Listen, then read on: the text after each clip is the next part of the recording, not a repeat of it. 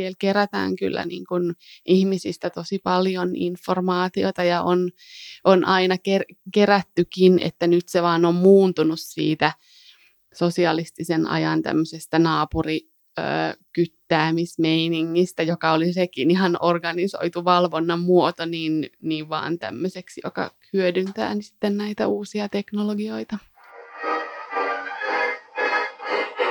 ulkopoliittista. Minä olen ollut aina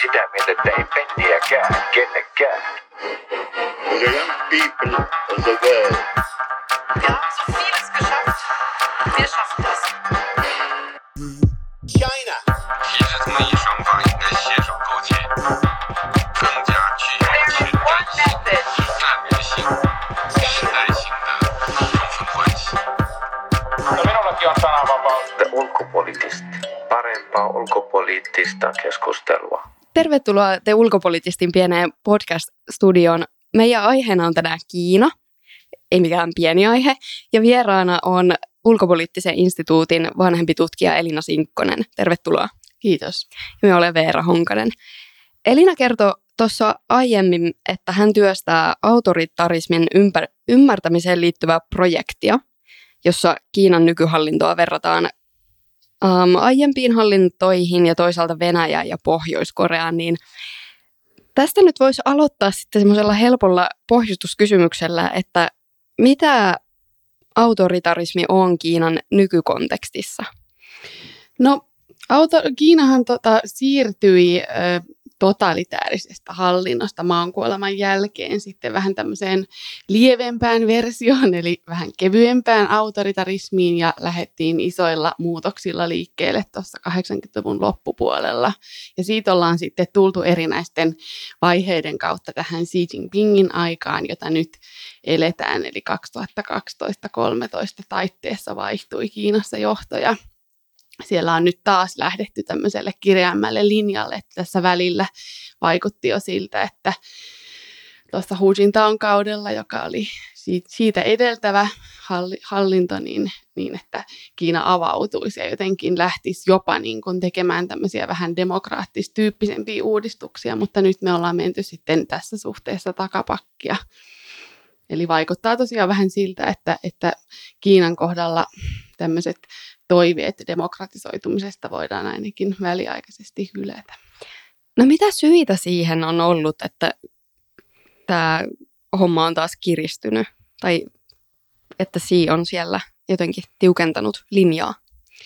No varmasti tosi monentyyppisiä syitä.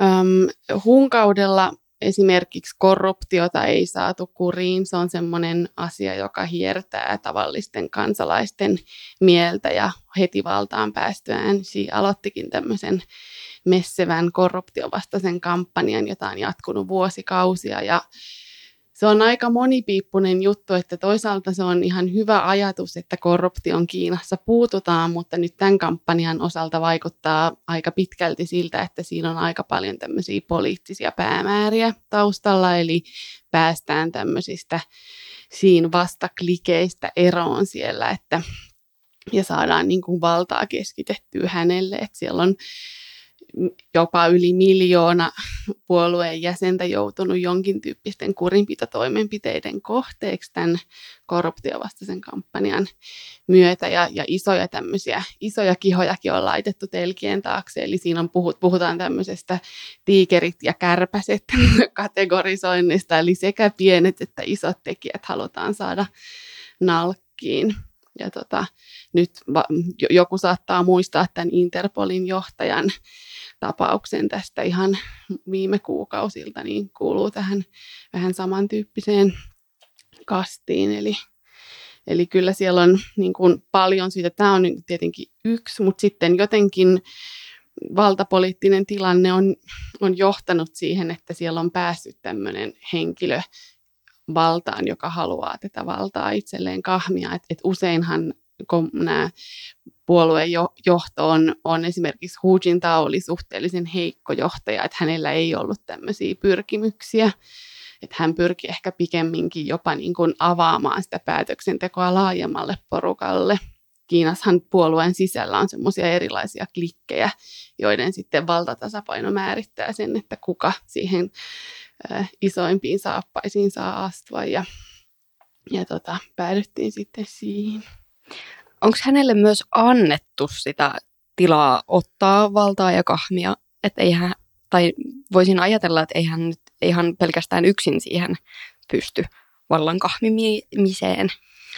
Eihän siihen toki yksin pysty, ja, ja niin kuin Kiinan järjestelmälle on ollut tyypillistä, että se edeltävä johtaja niin kuin vaikuttaa vielä pitkään siihen seuraavan johtajan kaudella erilaisiin nimityksiin, ja siellä on semmoiset tietyt sisäpiirit, mutta jotenkin ehkä juuri se, että Hu oli niin heikko, ja sitten näitä tiettyjä ongelmia ei saatu ratkaistua, johti ehkä sitten siihen, että tässä niin kuin painottu erityyppiset henkilövalinnat ja, ja niin kuin Xi on sit luonut myös tämmöisiä uusia toimielimiä, joita aikaisemmin on ollut olemassa ja, ja nyt sitten viime maaliskuussa esimerkiksi aiemmin voimassa ollut määräys presidentin valtaoikeuksien määrästä poistettiin perustuslaista, eli nyt periaatteessa hän voi jatkaa kolmannelle kaudelle niin halutessaan, että, että aiemmin kuitenkin tuossa pikkuhiljaa puoluekin pyrki vakiinnuttamaan tämmöisiä käytäntöjä, että, että kukaan ei voisi olla liian pitkään vallassa eikä valta keskittyisi liikaa samoille ihmisille, että saataisiin aina se nuorempi polvi sieltä jollain tavalla mukaan päätöksentekoon, mutta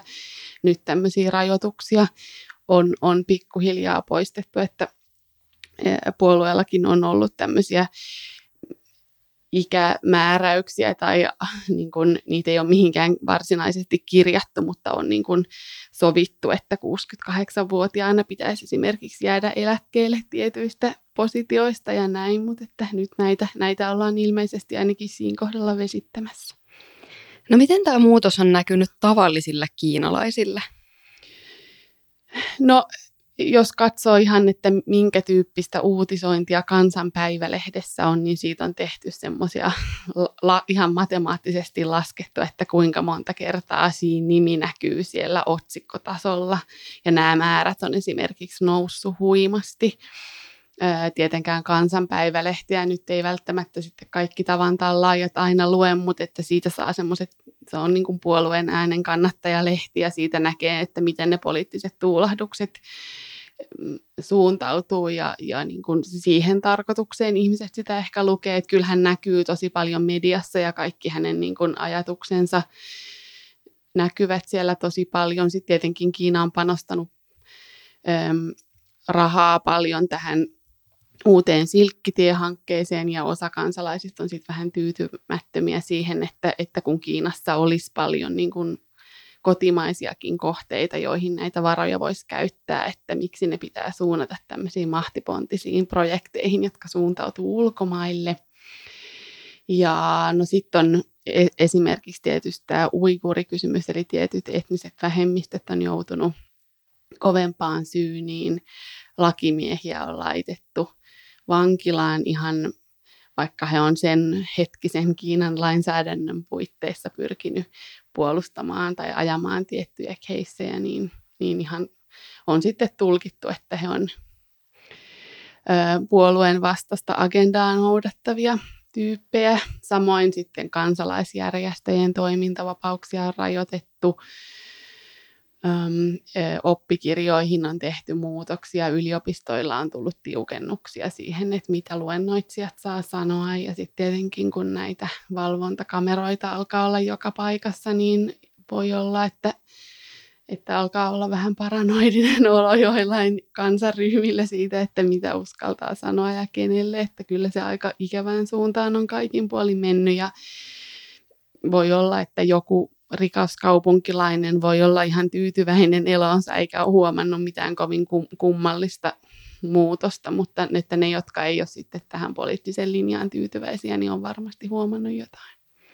No ainakin täällä on omiin silmiin osunut otsikoista ja, ja raporteista ja reportaaseista ja ties mistä, niin nimenomaan just tämä uikuurikysymys, että mitä siellä luoteissa Kiinassa tapahtuu.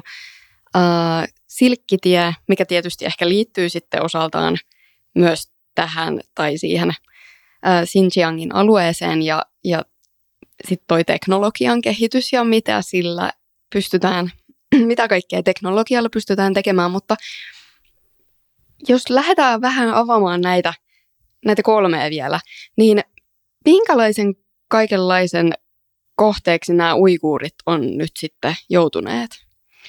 No siellä on arvioitu, että siellä on ihan järkyttävä määrä ihmisiä, varsinkin miehiä, joutunut tämmöisille uudelleenkoulutusleireille, joissa, joissa niin kuin pyritään karistamaan heistä kaikki tämmöinen epäisänmaallinen uskonnollisuus ja vaan uskomaan tähän puolueen oppiin.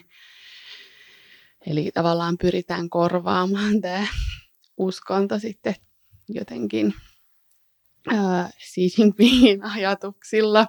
Ja äh, siinä, on, siinä on yritetty markkinoida ulkomaille, että siinä on myös tämmöinen muu koulutuksellinen elementti ja muutakin kuin vaan se, että ja, ja periaatteessahan Kiinassakin pitäisi olla mahdollista omaa usko, uskontoa niin kuin noudattaa ja Xinjiangkin on autonominen alue, mutta, mutta et kuitenkin näin, näin on niin kuin toimittu ja ö, ihmisiä tarkkaillaan. Siellä on tosi semmoinen ahdistava ilmapiiri ihan jo vaikka ulkomaalaiselle toimittajalle, joka tulee vaan katsomaan tilannetta paikan päälle.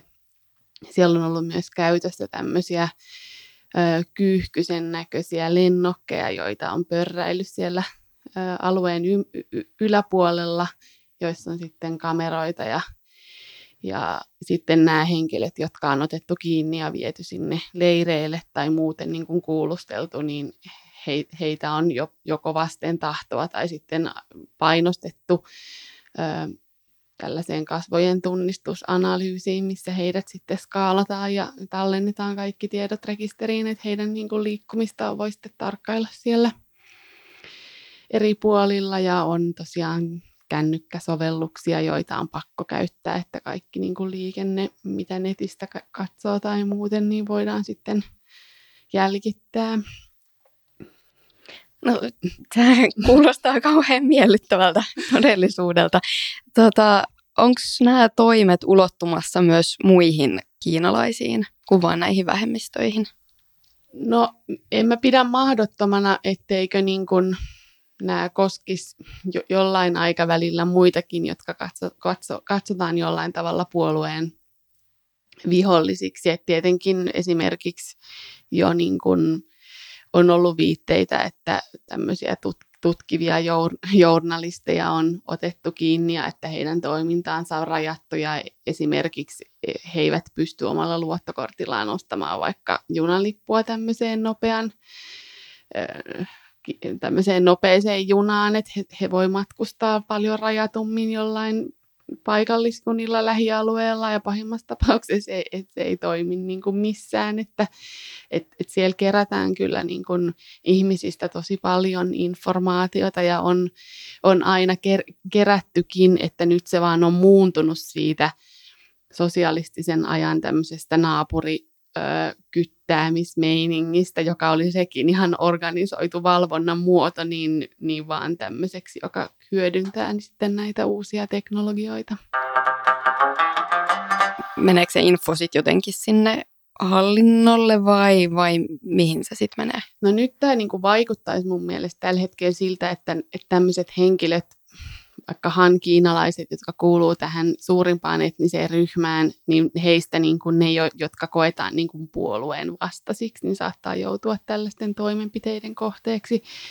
Mutta sitten tulevaisuudessa Kiinalla on tarkoitus ottaa käyttöön tämmöinen tietynlainen kansalaisten pisteytysjärjestelmä, jossa niin kuin kaikki, mitä kuka tahansa kiinalainen tekee, rekisteröidään ja sitten siinä käytetään tämmöistä tekoälyä hyödyksi, että kaikki niin kuin vaikka kauppaostokset tai ää, kenen kanssa on naimisissa tai keiden kanssa käyttää aikaa. Jos, jos tästä ystäväpiiristä jotkun on puolueen vastaisia, niin siitäkin menettää sitten niitä pisteitä sieltä omalta saldolta ja tätä on jo testailtu jonkin verran, että siinä sitten taas toisaalta niin kuin koulutuksesta ja varmaan jos tienaa paljon ja, ja on jotenkin muuten suotuisa kansalainen, niin saa sitten niitä, niitä plussapisteitä. Ja ne tuo sitten jotain vapautta ja hyvinvointia. Niin. Ja... No sitten pääsee liikkumaan, pääsee ehkä jonon ohi ö, erilaisissa paikoissa. Varmaan voi saada ehkä jopa jotain taloudellisia etuja tulevaisuudessa, mutta tämä on tosiaan nyt vielä kehitteillä ja siitä ei ihan hirveästi tiedetä, että mitä kaikkea se tulee käytännössä sitten tarkoittamaan, mutta kyllä se tosi hurjalta kuulostaa. Ja varmaan se sitten ulottus myös esimerkiksi ulkomaalaisiin, jotka on Kiinassa töissä. No kyllä tuota lainsäädäntöä on muutettu siihen suuntaan, että et, et monet uudistukset, jotka on koskenut ihan pääasiassa kiinalaisiin, niin koskee myös Kiinassa toimivia yrityksiä, että emme sinänsä niin pitäisi mahdottomana, etteikö se, tai että toki tämä kasvojen tunnustusteknologia on sellainen, jota voi, voi käyttää ihan kehen tahansa. Hmm. Äh, mennään vielä takaisin sinne uikuurialueelle, eli äh, siis Kiinahan kielsi pitkään, että ei, ei heillä ole mitään leirejä eikä mitään uudelleen kouluttautumista ja kaikki on ihan hienosti. Niin nyt tähän on ilmeisesti tullut muutos. Kiina sitten taipui myöntämään, että, että tämä on tilanne ja siellä tuli tähän terrorismin vastaiseen lainsäädäntöön sitten niin kuin kirjaus näistä leireistä millä he sitten käytännössä sit myönsi, tämän, myönsi tämän tilanteen ja sieltä on jonkin verran tullut myös sitten ihan Kiinan puolesta videomateriaalia myös niin kuin julki näistä keskuksista ja että miltä niissä keskuksissa, mitä se toiminta on, että, että pyritään niin kuin hälventämään näitä leireihin liittyviä epäluuloja, mutta että tietenkin voi suhtautua kriittisesti siihen, mitä siinä videolla näkyy ja mitä sitten mitä se laajempi niin kuin kuva on, että ei siellä nyt tietenkään niin kuin vapaasti pääse niihin kaikkiin keskuksiin tutustumaan. Joo, ja se taisi olla Guardian, joka oli tämmöisen videon nähnyt ja kirjoitti siitä niin, että kuinka kaikki toistavat nätisti samanlaista mantraa ja oliko siellä nyt seitsemän vai viisi valvontakameraa näkyy siinä videokuvassa kuvaamassa näitä uudelleen kouluttautujia. Joo, ja mä oon itse nähnyt semmoisen aika kylmäävän pätkän, jossa semmoinen pieni uiguuripoika on kuulusteltavana ja häneltä kysellään tämmöisiä kysymyksiä, kuten että minkä maalainen hän on ja rakastaako hän Kiinaa ja niin edelleen. Ja sitten hän aivan semmoisessa paniikin vallassa vaan huutaa niitä vastauksia siihen kysymykseen ja siitä tulee tosi semmoinen katsojalle tosi paha olo, että, että lapsi on ihan hädissään ja nyt hänet vaan pakotetaan tähän käymään tällaista läpi, että jotenkin tämä on ehkä tämmöinen, Kiinallahan on tällaisessa uudelleen koulutuksessa tosi pitkät traditiot ja tässä on sinänsä näkyy tämä niin kuin tietynlainen aivopesun kulttuuriperimä, että et, et ihan niin kuin kuka tahansa kiinalainen on jonkinasteisten tämmöisten isänmaalliskasvatustoimenpiteiden kohteeksi joutunut ihan sieltä öö, maon ajoista lähtien, että se on vaan aina muuttanut muotoaan. Ja varsinkin Tiananmenin jälkeen oltiin jo ihan siis valtiotasolla huolissaan, että nuoriso on pilattu, että nyt täytyy ryhtyä toimenpiteisiin ja historiankirjoja kirjoitettiin uusiksi ja aloitettiin kampanjoita ja nyt niin kuin nytkin ihan tavalliset yliopisto-opiskelijat käy semmoisella parin viikon leirityksellä opiskelemassa ampumista ja muuta tämmöistä hyviä kans- hyvälle kansalaisille kuuluvia tämmöisiä sotilasmaanpuolustustaitoja. Että et ei se sinänsä koske vaan näitä etnisiä vähemmistöjä, mutta toki se on niin kuin eri asia olla aikuisena pari viikon leirillä, kun joutua sitten lapsena eroon vanhemmistaan. Että tuolla Xinjiangissa tosiaan sitten niin kuin on, on niin kuin tällaista tietenkin, että jos molemmat vanhemmat on jotenkin katsottu leirityks, leirityskohteeksi, niin kuka niistä lapsista pitää huolta ja niin kuin, että heille sitten täytyy rakentaa erikseen erillisiä keskuksia. Ja mitä hmm. siitä sitten seuraa, että voi vaan niin kuin, että enemmän meteliä tästä saisi vielä niin kuin Kiinan ulkopuolella pitää. Mutta. No esimerkiksi Washington Posthan kirjoitti syyskuussa, ei anteeksi, toukokuussa. No, Washington Post kuitenkin kirjoitti editoriaalissaan tässä jossain vaiheessa, ää, tai käytännössä varotti, että jos me ei haluta nähdä, varmaan tarkoitti muuta maailmaa ja länsimaita, ää, uudestaan niin keskitysleirejä, tai neuvostoaikaisia työleirejä, niin pitäisi kiinnittää entistä enemmän huomioon tähän uikuuritilanteeseen tai kysymykseen ja pitää siitä meteliä. Niin ensinnäkin, että näetkö se, että toi, toi varoitus on tavallaan paikallaan? Joo, no, tämä on aika, ky- kyllä, kyllä niin kuin on hyvä pitää tätä asiaa esillä Kiinan kanssa keskustellessa, mutta et, et tietenkin moni valtio kohtaa sitten näitä ristiriitoja, että kun Kiinalla on nykyään niin suuret taloudelliset resurssit, että et, et onko, et halutaanko tällaisia ikäviä asioita pitää esillä, että kyllä tässä niin kuin monet maat on ollut sitten aikaisemminkin näiden Kiinan ihmisoikeusloukkausten kohdalla niin kuin aika kieli keskellä suuta ja niitä ei niin kuin aina ole haluttu sit pitää esillä, vaikka olisi ehkä syytä ollutkin, että siinä joutuu sitten niin kuin pohtimaan, että mitä mikäkin länsimaa sit edustaa, että halutaanko niistä ihmisoikeuksista oikeasti pitää kiinni vai ollaanko vaan enemmän rahan perässä. Mutta onhan meillä sitten tietysti ongelmallisia tilanteita paljon, paljon muuallakin, että siinä Pohjois-Korean puolella on vaikka kuinka paljon ihmisiä ollut vuositolkulla leireillä, että eikä sitäkään kysymystä ole saatu ratkaistua. Ja Venäjäkin menee vähän ikävämpään suuntaan, että kyllä tekemistä riittää sinänsä. Kuka niin kuin uskaltaa edes Kiinalle nykyisin sanoa sanoo vastaan. Niin, ja tässä on siis Ki- Kiinan kohdalla ehkä niin kuin sellaiset asiat, jotka mua eniten tällä hetkellä ahdistaa, on niin kuin se, että kun Kiina kehittää näitä teknologioita ja silloin siihen varaa, niin sittenhän siinä on sellainen mahdollisuus, että niitä sitten myydään tai annetaan näille poliittisille liittolaisille omaan käyttöön, kuten vaikka Venäjälle tai, tai jonnekin muualle. Että, ja ilmeisesti esimerkiksi iranilaiset käyttää tässä omassa nettisensuurissaan kiinalaisten kehittämiä semmoisia pohjamenetelmiä, että, että nämä sitten leviää sieltä jonnekin muualle, että se ei ole sitten vaan enää edes kiinalaisten ongelma,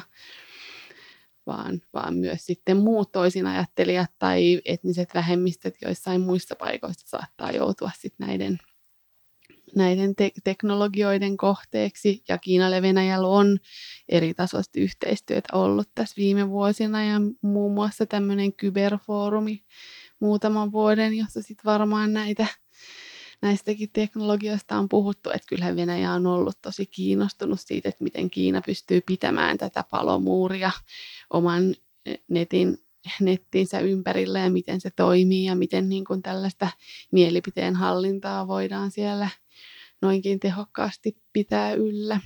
Ihana tämmöinen kiva kiinalainen vientituote. no kyllä, kyllä joo, mutta kyllä, kyllä mä luulen, että Venäjällä ollaan tästä, näistä aika kiinnostuneita. Näetkö, että se Washington Postin, että jos se tavallaan sanoo, että jos ei tähän nyt niin kuin puututa tai tätä saada estettyä, niin me päädytään johonkin keskitysleiri hommaan, niin se on kuitenkin aika, aika niin kuin pitkälle menevä varoitus, niin miten sinä näet sen?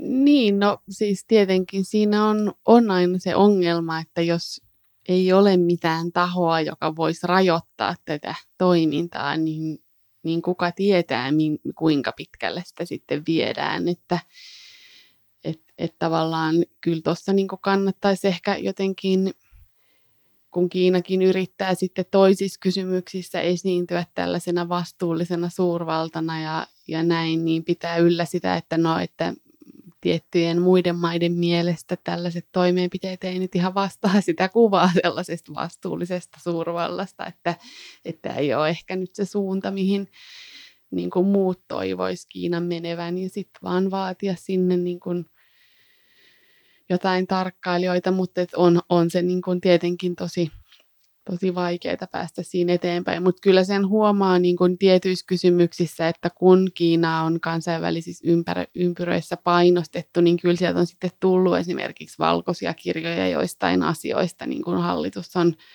on laatinut, jossa pyritään selkeyttämään tilannetta ja jotenkin tuomaan sitä Kiinan näkökantaa esiin. Ja silloin kyllä se niin kuin jotain kuitenkin siellä aiheuttaa myös, vaikka, vaikka, tota, vaikka tällaisella ulkopuolelta tulevalla painostuksella ei nyt sitten välttämättä saataiskaan koko tilannetta muuttumaan.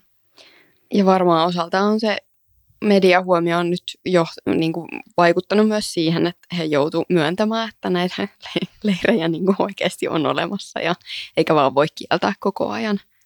Kyllä, joo, ja, ja kyllähän tämä niin kuin, kyllä Kiina haluaisi, että, että heistä olisi muualla maailmassa tämmöinen positiivinen mielikuva ihmisillä ja että se auttaa sitten myös niin kuin vaikka kaupankäynnistä tai muuten.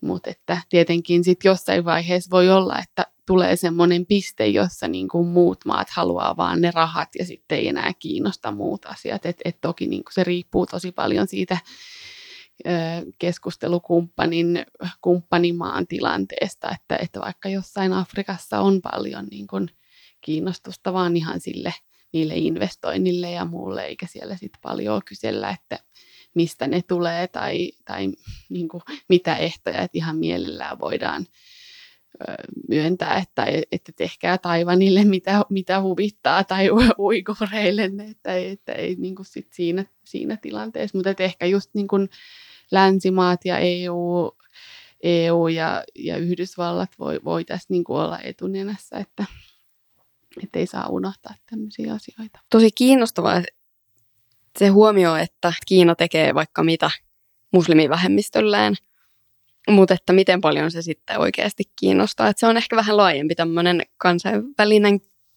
kansainvälispoliittinen kysymys, että mitä pidetään tärkeänä ja, ja mihin halutaan puuttua.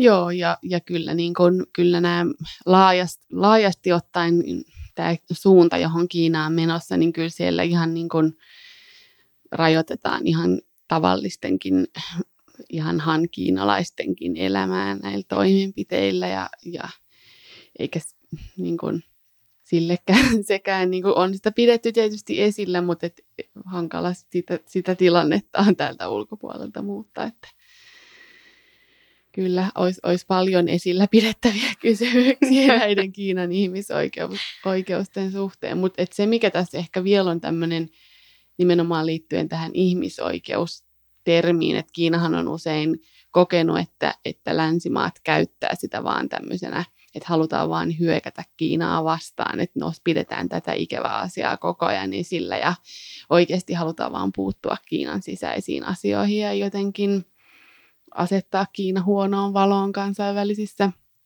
ympyröissä. Ja, ja nyt kun Kiinalla on sitten rahaa ja Yhdysvallat on ollut monissa kohdin Trumpin hallinnon aikana haluton osallistumaan vaikka tiettyjen YK-projektien rahoittamiseen, niin kiinalaiset tulee sinne tilalle ja rahoittamalla näitä projekteja ja muuten olemalla mm, niin kuin paikalla ja laittamalla omat henkilönsä tiettyihin positioihin toimikunnissa ja näin, niin he on pyrkinyt ujuttamaan myös tämmöistä omaa ihmisoikeusdiskurssiaan sitten jopa näihin YK-dokumentteihin, että sieltä saataisiin vähän sitten tämmöisiä Kiinalle ikäviä sanamuotoja lievennettyä. Ja, ja tämä on myös niinku semmoinen trendi, jota, jota seuraan ja vähän huolestunein silmin katson, kuinka sielläkin Kiina ja Venäjä tekee tietyissä asioissa yhteistyötä näiden suhteen, että tämmöiset ikävät muotoilut, jotka on liian tämmöisiä länsidemokratiamielisiä, saataisiin sieltä siivottua pois. Miten sitten muut maat on tuossa mukana? Esimerkiksi Kaakkois-Aasiassahan on aikaisemmin ollut puhetta, tai siellä on nostettu esiin tämmöinen niin kuin aasialainen ihmisoikeuskäsitys, mikä poikkeaisi just tästä länkkärikäsityksestä ja ehkä ihmisoikeusjulistuksesta ja muista. Mutta tota, et tuleeko sieltä tukea? Että minkälaiset muut maat kuin Venäjä antaa Kiinalle tukeaan? No, no Kiina on tosi paljon korostanut just, tai toi, tuolla YK-kontekstissa ehkä just tämä Venäjä linkki korostuu, koska molemmat maat on turvallisuusneuvoston jäseniä ja siellä sit voidaan tietysti tehdä tämmöisiä isoja linjauksia viedä, viedä läpi, mutta kyllä, kyllä, se, kyllä siellä niinku tie, tietyt samat maat näkyy ja, ja tota, siellä voi sitten taloudellisella panostuksillakin olla aina niin asiaan vaikutusta. Että, että kyllä siellä nä- näkyy, että tietyt vähän tämmöiset autoritäärisyyteen taipuvat hallinnot sitten haluaa tätä Kiinan linjaa tukea. No miten se Silkkitie-hanke liittyy sitten tähän kaikkeen? No se on tämmöinen um, Xi Jinpingin aloittama mittava hanke, jolla on erilaisia isoja infrastruktuuriprojekteja ja siihen on liittynyt tähän siinä kauteen muutenkin tämmöistä, että Kiina on ottanut siten erityyppisen kansainvälisen roolin kuin mitä sillä aikaisemmin on ollut, että se on ihan pyrkinyt luomaan myös itse tämmöisiä kansainvälisesti toimivia instituutioita, kuten isoja pankkeja, joiden kautta se voi sitten rahoittaa tämmöisiä isoja infrastruktuurihankkeita.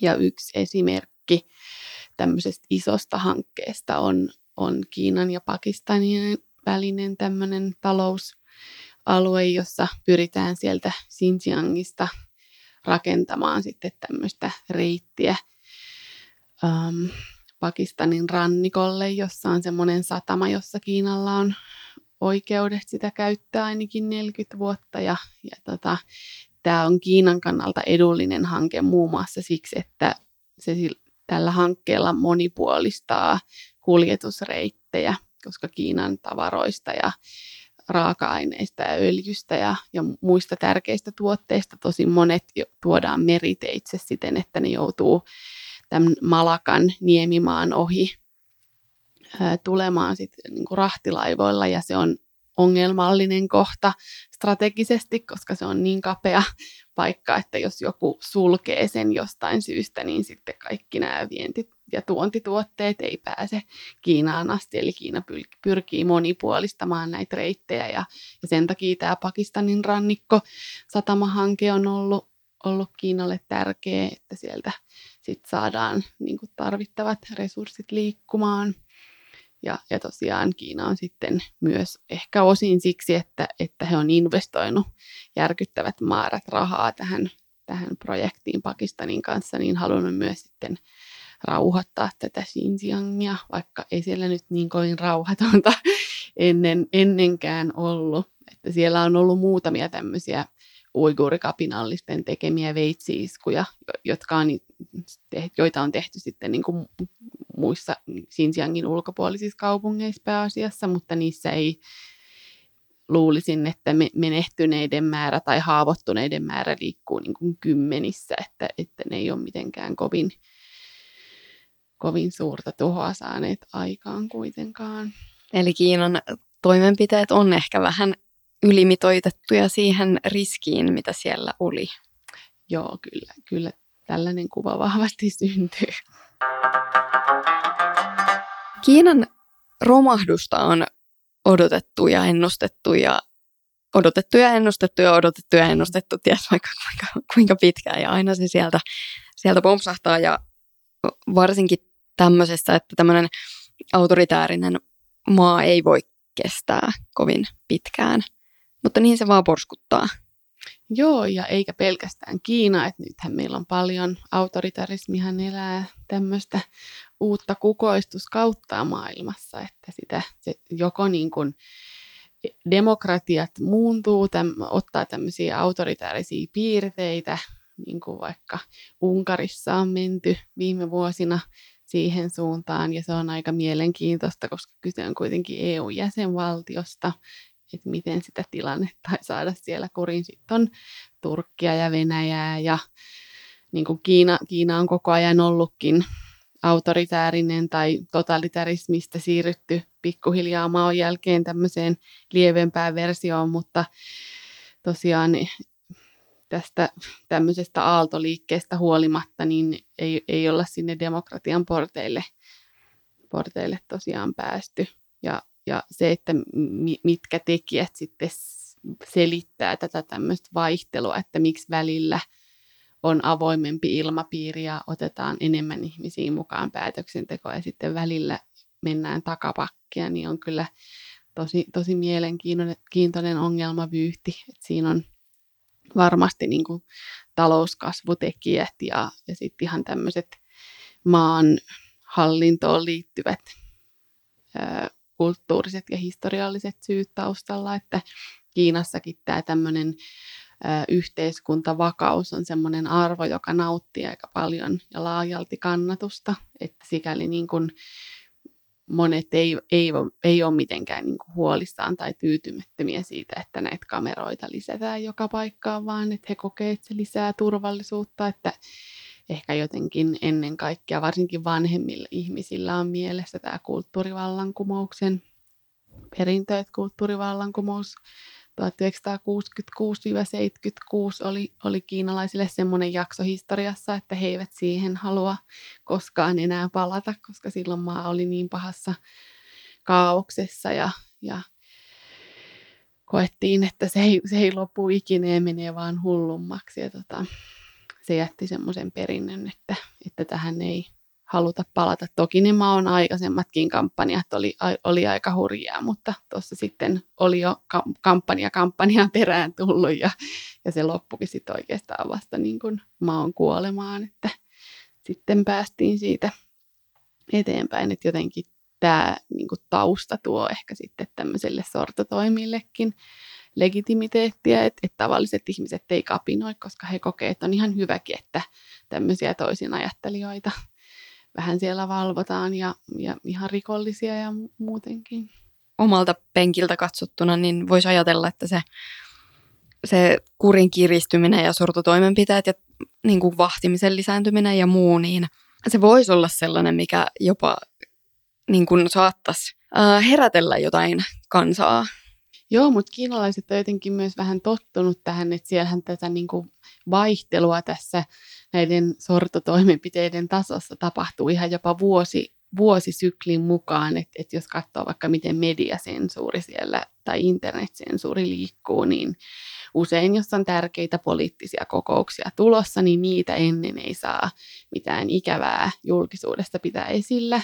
Eli on tiukempi sensuuri ja sitten kun ne kokoukset on pidetty, niin sitten sen jälkeen on enemmän semmoista tilaa sitten niin kuin nostaa tämmöisiä ongelmallisia kysymyksiä, että tätä niin kuin nämä sensuuri- ja mediatutkijat on havainnut tämmöisiä tiettyjä piirteitä, mitä siellä erityisesti sensuroidaan tai mistä ei pidetä. Ja tietenkin niin kuin tämmöiset puolueen kritisointi suoraan tai tällaiset on niin kuin ihan ilmiselviä, mutta sitten on ihan ylipäänsä tämmöinen asia kuin jonkun vaikean monimutkaisen kysymyksen esillä pitäminen, jos siihen ei ole löydettävissä jotain ratkaisua. Että siitä tulee vaan paha mieli, että sellaista ei saa niin kuin, ennen tämmöistä tärkeää kokousta pitää siellä niin kuin esillä, että sitten tämmöisistä voi, voi puhua sitten joskus myöhemmin. Ja tota, sitten ihan niin kuin nettisensuurista Harvardin semmoinen tutkijaporukka julkaisi 2013 semmoisen massiivisen tutkimuksen, jossa oli tutkittu näitä kiinalaisia sosiaalisen median alustoja ja katsottu, että mitä viestejä sieltä poistetaan, koska siellä on aina semmoinen moderaattori, joka joutuu lukemaan ne kaikki viestit ja sitten jos ei se vastaa niin kuin niitä linjauksia, niin se poistetaan sieltä, että mitä sieltä on poistettu ja kuinka kauan siinä kestää ja, ja niin kuin sit näitä on tilastoitu, että milloin tulee piikkejä ja muita. Ja siellä on niin kuin huomattu, että, että semmoinen yleisluontoinen kritisointi menee vielä ihan läpi, ainakin silloin 2013, kun näitä tehtiin, näitä mittauksia. Mutta sitten jos siinä viestissä on joku tämmöinen konkreettinen ehdotus jostain kokoontumisesta tai jostain toiminnasta, niin sitten se poistetaan. Että semmoinen yleinen niin kun höyryjen päästely on vielä ihan ok, että, että sitä ei tosiaan niin sieltä jaksa kukaan olla jokaista viestiä poistamassa. Että et noi, toikin oli niin kun mielenkiintoinen havainto. Ja sitten tämä sama porukka, Gary King ja kumppanit julkaisi 2017 toisen tosi mielenkiintoisen artikkelin, jossa tutkittiin näitä netissä vaikuttavia.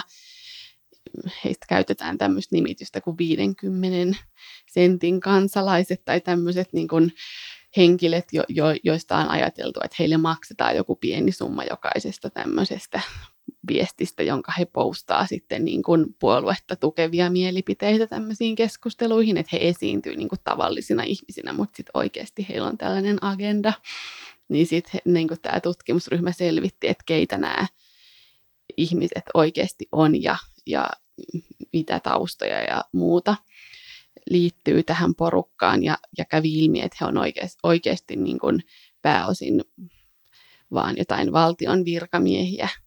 Ja sitten niin kuin näitä ää, raportointiketjuja seurattiin, niin, niin tässä niin kuin keskeisenä trendinä ei ole sellainen, että, että nämä puoluevirkamiehet olisi mennyt johonkin tämmöisiin keskusteluihin, joissa kritisoidaan tai esitetään jotain ikäviä, hankalia kysymyksiä, niin jotenkin esittämään vastaväitteitä. Että ei, ei niin, että niin kuin mentäisiin väittämään vastaan, vaan nimenomaan se keskeinen trendi oli, oli se, että promotaan tämmöisiä puolueen kannalta positiivisia uutisia ja saadaan niille näkyvyyttä, mikä onkin sinänsä ihan niin kuin tämmöinen tosi fiksulta kuulostava strategia, koska jos, jos menee väittämään vastaan johonkin hankalaan keskusteluun, jossa muut on niin kuin kaikki samanmielisiä, niin se vaan lisää niin kuin vettä siihen myllyyn ja sitten se ikävä asia saa enemmän näkyvyyttä. Että tämä on tosi tämmöinen kierro, kierrostrategia, että saadaan niin enemmän niin kuin näkyvyyttä sitten näille puolueen kannalta positiivisille uutisille. Kuulostaa, että kiinalainen trollitehdas on vähän erilainen kuin venäläinen trollitehdas.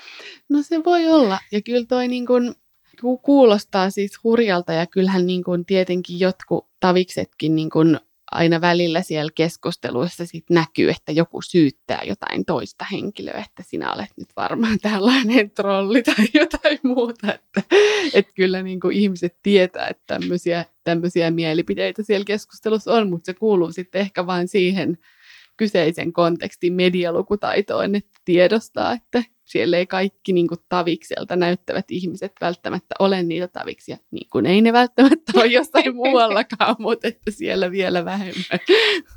Äh, kiitos tosi paljon, että osallistuit. Kiitos kivasta keskustelusta. Mielenkiinnolla seuraan, että mitä, mitä Kiina seuraavaksi keksii.